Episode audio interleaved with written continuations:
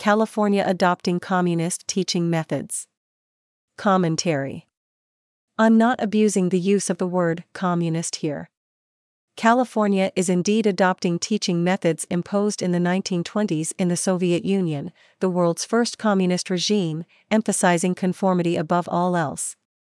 EdSource headlined New California Teaching Standards Increase Focus on Family Engagement, Social Emotional Learning it reported California's Commission on Teacher Credentialing approved long awaited revised standards for the teaching profession on Thursday that emphasize culturally responsive teaching, social emotional learning, and family engagement.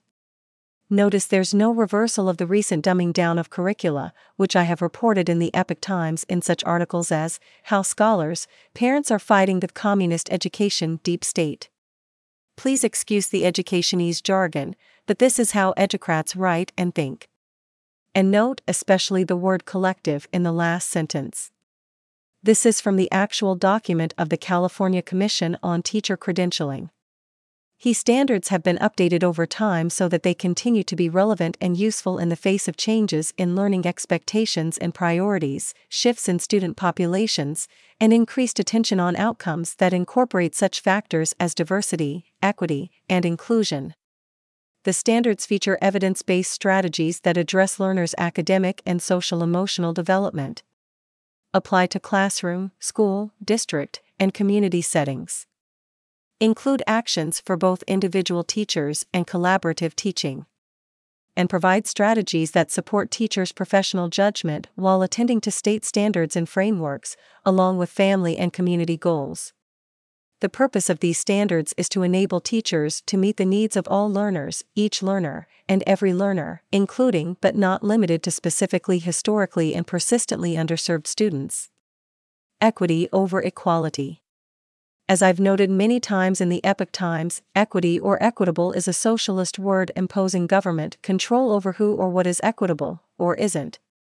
It's different from the previous equality of opportunity, as in Dr. Martin Luther King's I Have a Dream speech from 1963 I have a dream that my four little children will one day live in a nation where they will not be judged by the color of their skin but by the content of their character. Equality says, treat everybody the same. Equity says, the government will determine who gets what. The curriculum document is saturated with equity or its equivalents, using them 54 times, an average of 1.6 times on its 34 pages. Examples Again, please excuse the dense jargon, shape and support teacher behaviors and skills for evidence based practice that generates equitable, high quality education, lay groundwork for next steps in continuously improving teaching in ways that equitably benefit all learners' academic achievement and well being, embed California's vision for teaching in an effective, equitable learning system.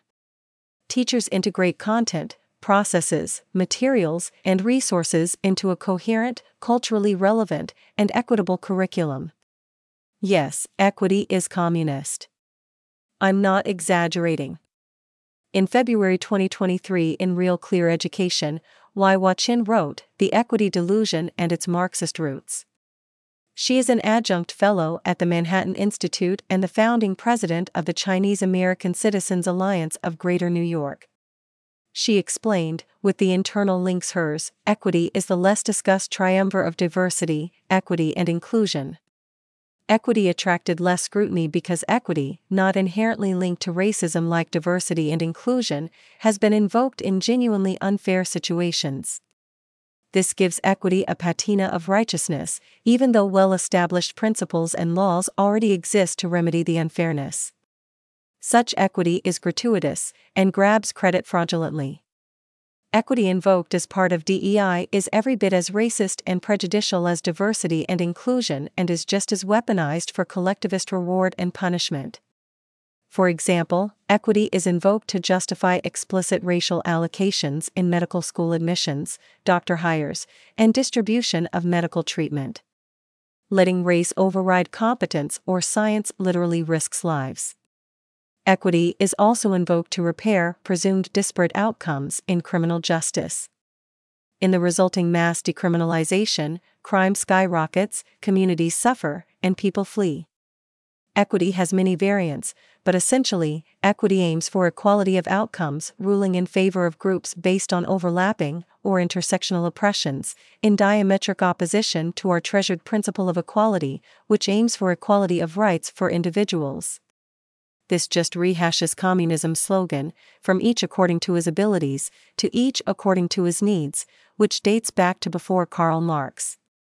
Equity, in this context, demands that we confiscate and redistribute, all while employing discrimination to achieve its ends. Affirmative action discrimination.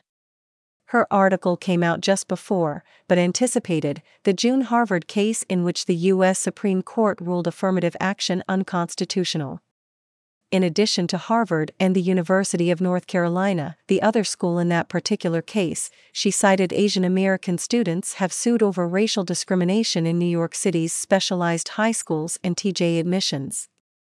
Besides the injustice from racism, the unfolding equity initiatives already damaged educational excellence. TJ is the Thomas Jefferson High School for Science and Technology in Alexandria, Virginia, just south of Washington, D.C. Unfortunately, on Tuesday the Supreme Court decided not to review a lawsuit charging the school with imposing a racist equity affirmative action program. WUSA 9 reported the school threw out standardized test scores, emphasizing economically disadvantaged students or those still learning English and not taking race into account. Parents vowed to keep fighting. We just have to keep educating our kids that any form of discrimination is discrimination, said Asra Nomani of the Coalition for TJ.